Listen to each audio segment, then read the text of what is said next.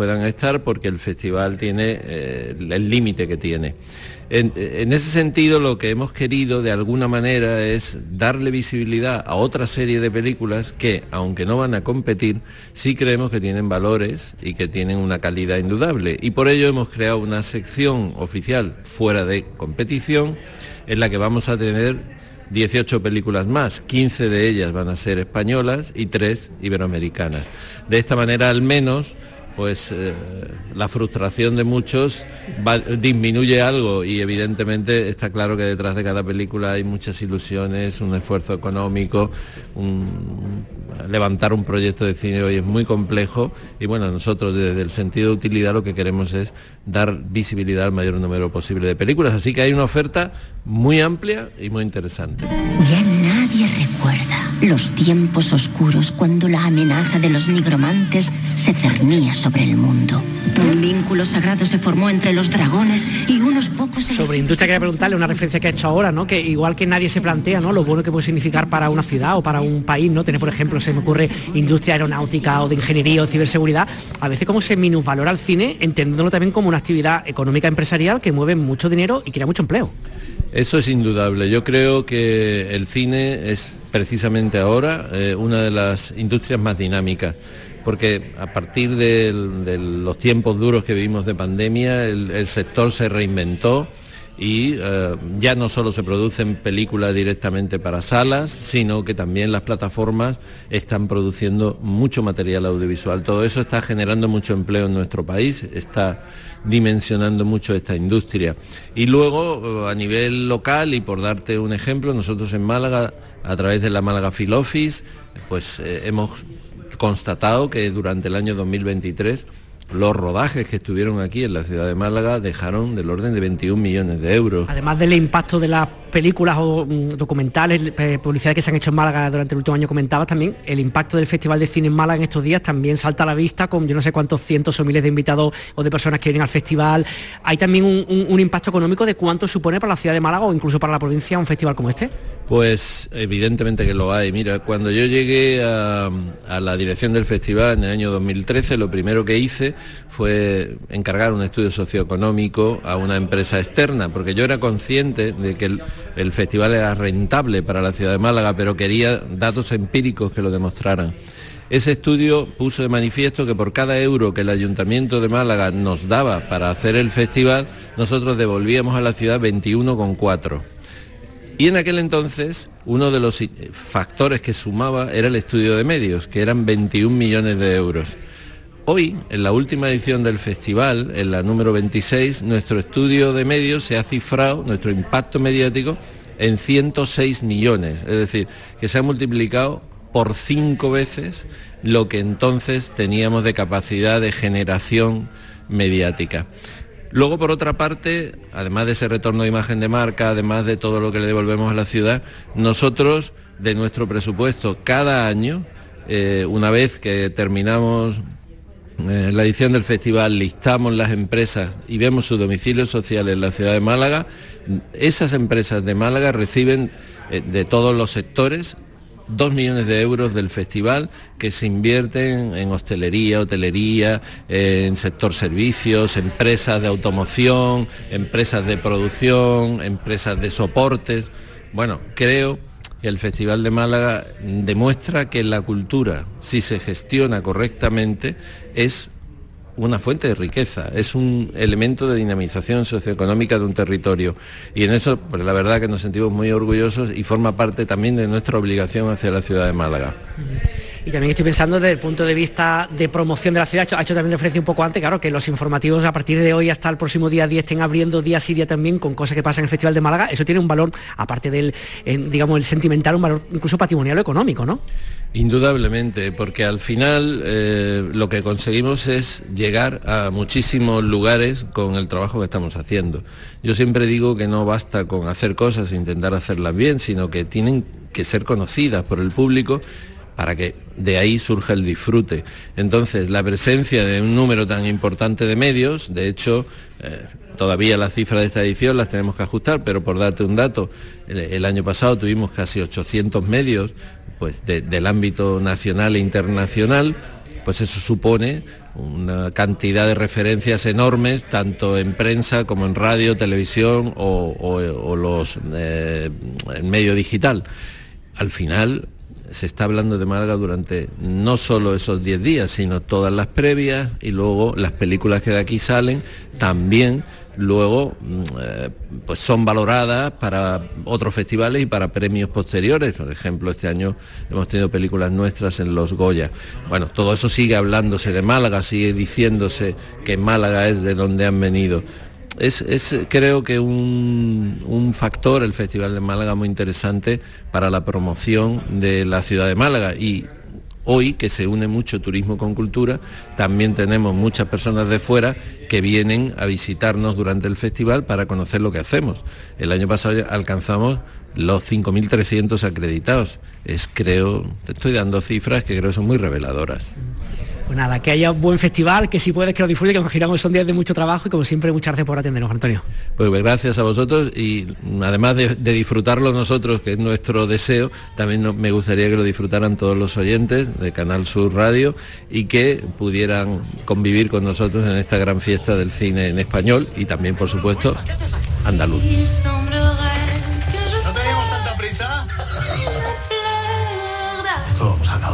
Soy un cobarde. Toma. Destino Andalucía con Eduardo Ramos. Radio Andalucía Información y Canal Sur Radio.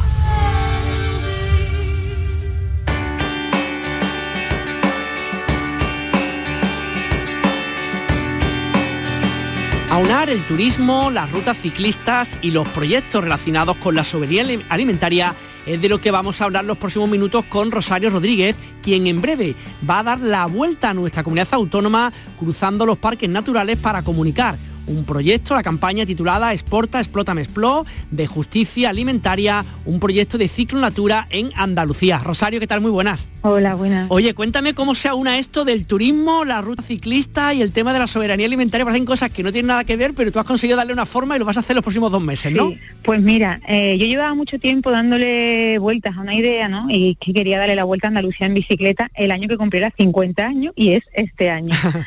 Entonces estaba ahí yo un poco lucubrando a ver cómo lo podía hacer y casualmente eh, Justicia Alimentaria, que es la ONG en la que yo de voluntaria desde la época de la facultad, lanzó una campaña que se llama Exporta, Explota, Explo, que toca varias mm, patas de la mega industria alimentaria global en la que nos movemos, ¿no? Entonces, una es la carne de cerdo intensivo, las conservas, eh, tenemos también la parte de hortofrutícola intensivo y luego una pata que tiene que ver mucho con las bicicletas, que son los riders. Eh, estas personas que vemos que van en bicicleta con la comida a sus espaldas y que tienen unas condiciones laborales muy, muy, muy precarias. Entonces de repente se me iluminó y dije, ¿y si le doy la vuelta a Andalucía además difundiendo esta campaña que tiene totalmente relación, ¿no? Qué bien. Entonces, bueno, pues por ahí surgió la idea. Oye, ¿y cómo vas a hacer? Digamos, durante dos meses tienes, entiendo lógicamente, tienes previstas varias etapas que vas a ir parando en distintos lugares, ya los tienes cerrados, como, oye, pues hoy voy a, no sé, a Pozo Blanco, mañana voy a, tal lugar en Cádiz, y vas dando charlas, ¿cómo va a ser el tema?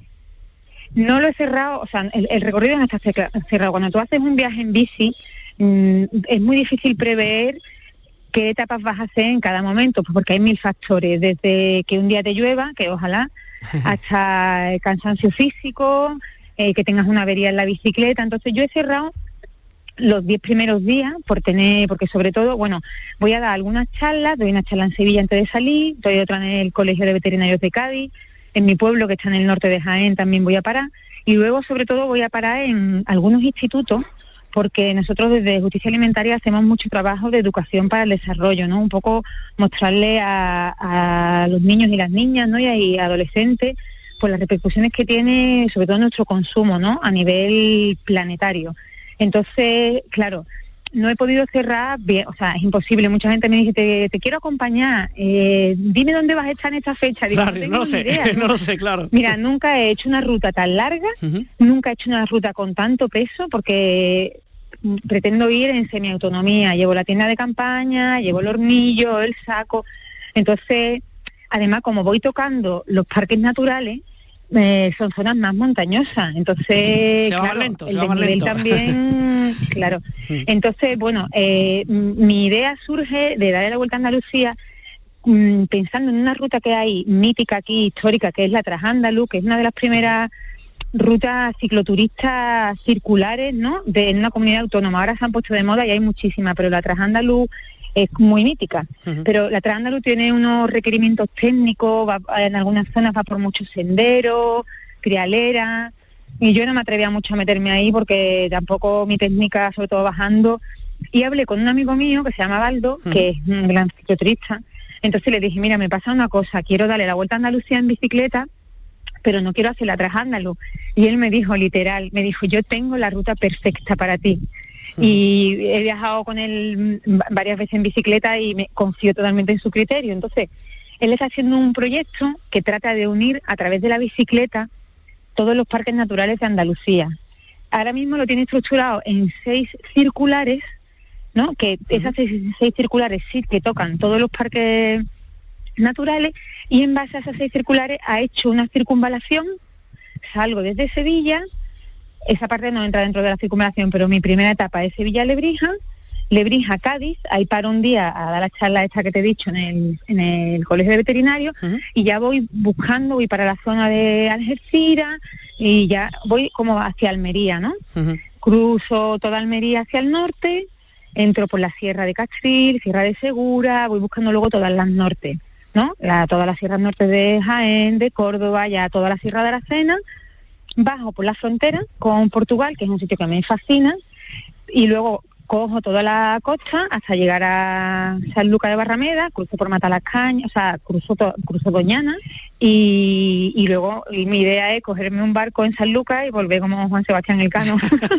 Esperemos que no tardes tanto como ellos, que fueron, creo que fueron dos años, si no me equivoco, tú vas a tardar dos meses, ¿no? Sí, no, no, y espero llegar en en mejores condiciones. sí, sí. Esta Y viva, idea ¿no? también me la, me la sugirió este amigo, Baldo, Qué bien. porque eh, la- el camino de vuelta de San Lucas a Sevilla es la carretera del práctico que va al lado del Guadalquivir y, eh, y- y la- ya lo voy a hacer de ida y eh, digo otra vez fue un poco monótono y me dijo Claro. no hombre chiquilla vente en barco y, y me pareció una idea No, fabulosa Y estoy pensando que para bueno, aquellos que les interese se puede meter a la página de Justicia Alimentaria y ver el proyecto más extensamente, ¿no? El de Exporta, Explota. Claro. Eh, y también está pensando mm, que un poco lo, lo bonito de poder recorrer los parques naturales de Andalucía, que son un montón y un montón de lugares preciosos los que has contado, Sí. que se ponen los dientes largos cualquiera, ¿no? Sí, la verdad que además tenemos una variedad de paisajes brutal. ¿Sabe? Que es que voy a pasar por desierto, voy a pasar por sierra, por playa, por un pueblo súper bonito. Entonces, vamos, para mí es un privilegio y bueno, me estoy deseando que llegue la fecha. Bueno, también tengo un poco de miedo. ¿eh?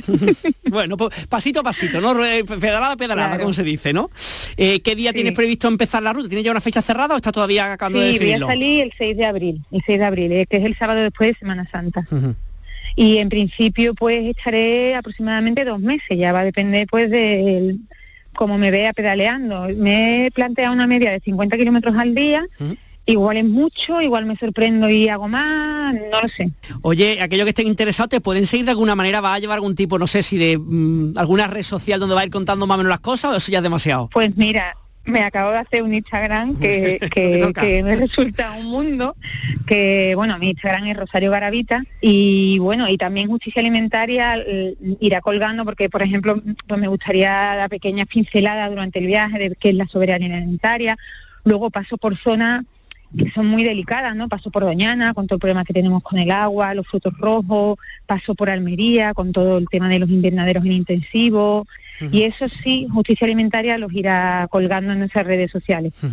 Pues nada, estaremos muy pendientes a partir del 6 de abril como, cuando comienza esta ruta, recorriendo, como decíamos, parques naturales de Andalucía y hablando de esta campaña Exporta, Explota, Me Explo. Rosario Rodríguez, que disfrutes un montón y nada, que tengas un- una ruta muy agradable. Un saludo y gracias por estar con nosotros. Gracias. Vamos con otras informaciones turísticas, las contamos ahora de una forma un poquito más resumida. Virginia Montero, ¿qué tal? Muy buenas. Buenas. El Ayuntamiento de Sevilla plantea cerrar la Plaza de España y cobrar una entrada a los turistas. Los ingresos servirían para financiar la conservación del monumento, una medida sin duda polémica que no ha tenido apoyo entre el resto de las administraciones implicadas. Con esta propuesta de cerrar la Plaza de España al acceso libre gratuito para los turistas, el Ayuntamiento de Sevilla pretende cobrar una entrada para acceder al monumento construido por Aníbal González para la exposición Exposición Iberoamericana de 1929. Los residentes en Sevilla no pagarían. Los ingresos que se deriven de esas entradas servirían para financiar su conservación, según el alcalde hispalense José Luis Sanz. El Gobierno central se opone al cierre y han afirmado que no van a privatizar un espacio público que es una joya cultural que pertenece a todos. El sector turístico también se muestra en contra y la Junta de Andalucía ha señalado que para hacer esto se requiere el acuerdo de todas las administraciones. Jerez recibió un millón de turistas el año pasado. La cifra supone un incremento de más de un 21% en comparación con el año 2022. Los datos facilitados por la Delegación de Turismo reflejan un aumento significativo de las visitas al circuito, así como a las bodegas, museos, monumentos y actividades ecuestres. Además, Jerez también ha estado en el ámbito digital. El número de visitantes de la web de la ciudad aumentó en un 20% en 2023 y las valoraciones sobre las actividades turísticas recibieron más de 4 estrellas sobre 5. Las parejas y los amigos fueron los grupos de población predominantes entre los visitantes. ¿Quién estuviera en Jerez, no? El primer fin de semana de abril se celebra la edición número 15 de la Feria del Queso de Andalucía en la localidad gaditana de Villaluenga del Rosario.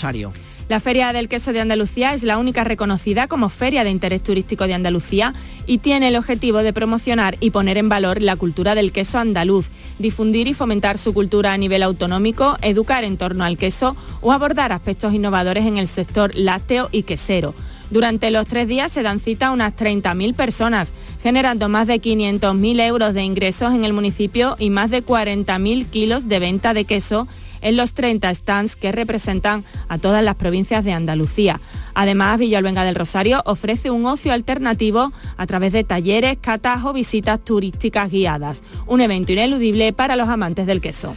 Y récord histórico de visitantes en el Teatro Romano de Cádiz, más de 162.000 personas lo visitaron el año pasado, casi 40.000 más que en 2022, un equipamiento que continúa esperando, no obstante, un proyecto de ejecución de hora definitivo desde el año 2018. Un proyecto que debe incluir nuevas prospecciones, una nueva entrada por la Posada del Mesón y la consolidación de las gradas del Coliseo, entre otros aspectos.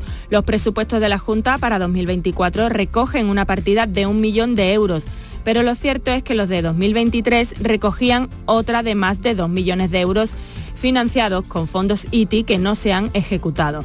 La delegación ha hecho público el número de visitas a los espacios culturales de la Junta durante 2023, más de medio millón de personas. Además del Teatro Romano de la capital, los más demandados han sido el Museo Provincial y el Complejo de Bailo Claudia. Turismo, viajes, ocio, excavadas. Destino Andalucía.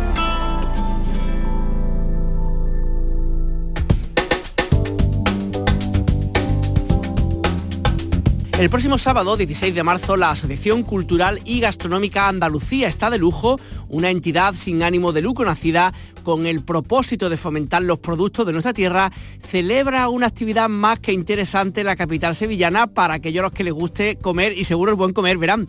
Se va a llevar a cabo una conferencia sobre cocina de cuaresma y a continuación un almuerzo degustación con productos de la tierra y de la época en los bajos del Marqués del Contadero. Tenemos con nosotros al presidente de Andalucía está de lujo, Alejandro García, ¿qué tal? Muy buenas.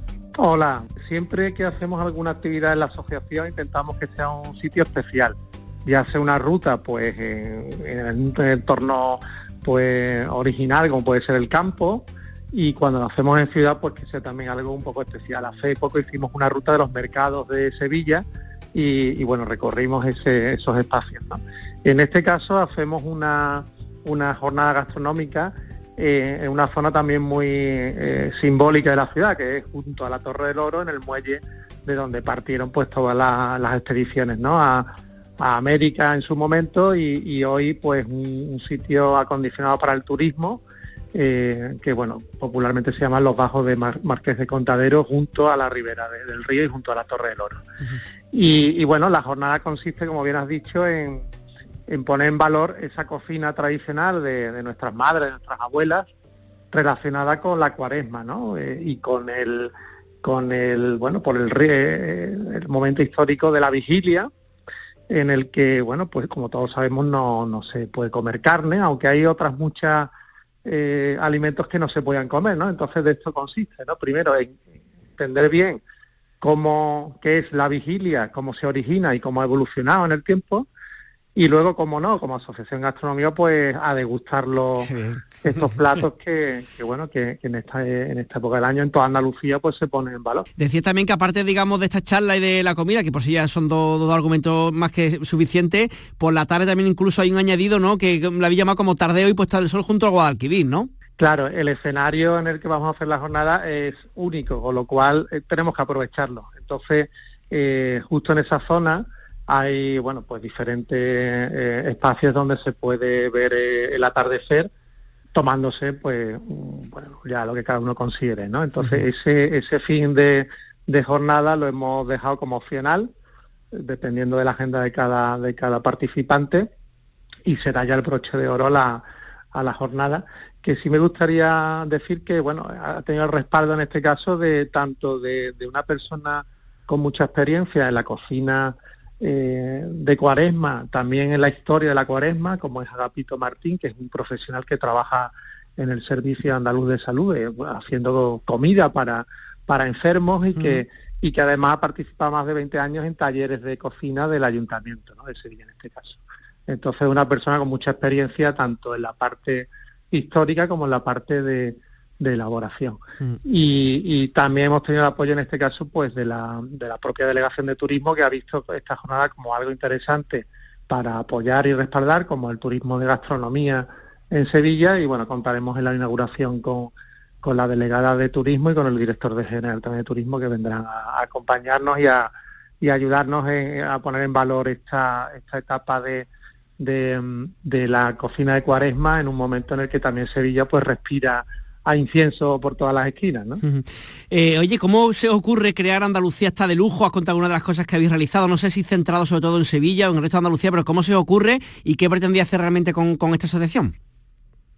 Bueno, la, asociación se crea en el año 2010 a raíz de, una iniciativa que, bueno, yo personalmente tuve en Facebook, crear una página eh, en la que publicar mis experiencias gastronómicas en diferentes sitios de Andalucía. Yo me dedico a la labor de comercial y de venta. Entonces, bueno, gracias a mi trabajo pues tengo la oportunidad de viajar y de conocer sitios, ¿no? Entonces siempre me he interesado por, comer donde come la gente del pueblo, ¿no? No donde aparecen en las guías Michelin y tal, que también está muy bien, pero siempre buscando lo auténtico y lo original, ¿no? Entonces, en ese sentido, pues empecé a colocar en, en Facebook pues este, estas experiencias y a raíz de ahí pues empezamos a tener gente que se fue un poco vinculando a la idea. Eh, todo esto generó pues un grupo de, personas interesadas en hacer este tipo de experiencias y, empezamos con la primera que fue en la Sierra Norte de Sevilla, en Casalla de la Sierra, en el año 2010 y que y que bueno, ahí nos juntamos 14 o 15 personas sin conocernos, solo por redes sociales. Qué bueno y a partir de ahí creamos el, digamos, el núcleo de la asociación y actualmente pues somos unas 80 personas que, bueno, algunos van, vienen, dependiendo del tipo de actividad, pero sí, en esta, por ejemplo, tenemos previsto pues juntar a lo mejor 40 o 50 personas alrededor de la cocina de cuaresma. En otras, pues nos juntamos 30, dependiendo de, del tipo, y, las hacemos por toda Andalucía. Se las hacemos, pues, hemos hecho en todas las provincias, o bien relacionadas con alguna temática de producto, pues con el aceite o el jamón, eh, tanto en los pedroches como en Jabugo o en la tunda almadraba, eh, o bien eh, relacionadas con una comarca, ¿no? en la que hay varios productos y también incluso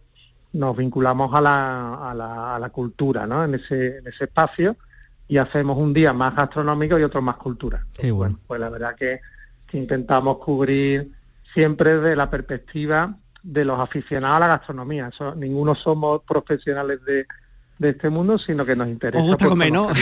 comer rico. Lo original, sobre todo pasarlo bien. Eso es lo primero. Invitar a todos los andaluces que quieran pasarse. Es una fecha muy bonita para visitar Sevilla en este caso. Y siendo sábado, pues creo que es una magnífica oportunidad para también conocer a nuestro grupo y, y engancharse a Andalucía hasta de lujo. Wasabi Crew es una banda malagueña con acento japonés que trata de combinar las raíces del sol y del funk con toques actuales.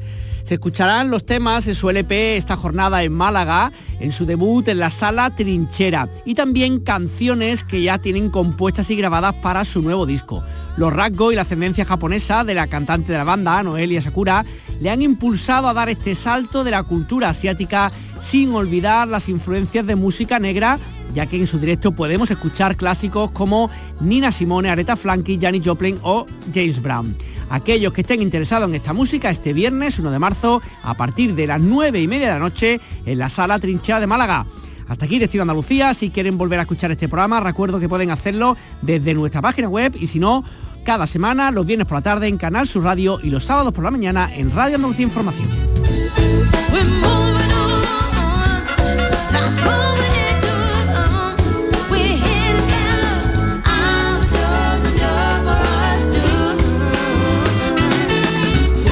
Y toca despedirnos. Hasta aquí Destino Andalucía. Gracias a Eduardo Ramos desde nuestro Festival de Cine, uno de los eventos culturales más importantes de esta ciudad de Málaga, desde donde hacemos el programa.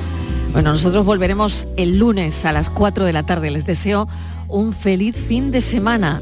Un beso enorme. Adiós.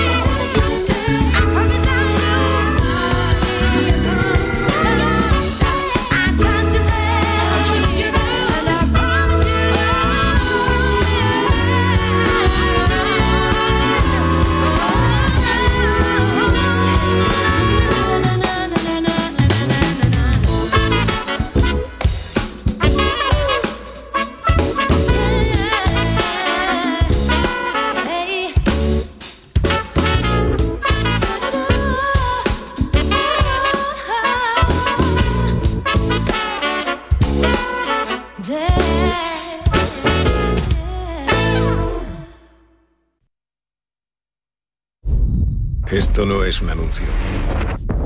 Es una advertencia. Sé de un lugar que te romperá en mil pedazos, que entrará por esas grietas y se quedará a vivir en ti. Aléjate de ellos. Aléjate de Lorca, Paco y Picasso. No preguntes por Lola. Pero si a pesar de todo se te ocurre visitar Andalucía, no digas que no te lo advertí. Cuidado con el Andalusian Crash.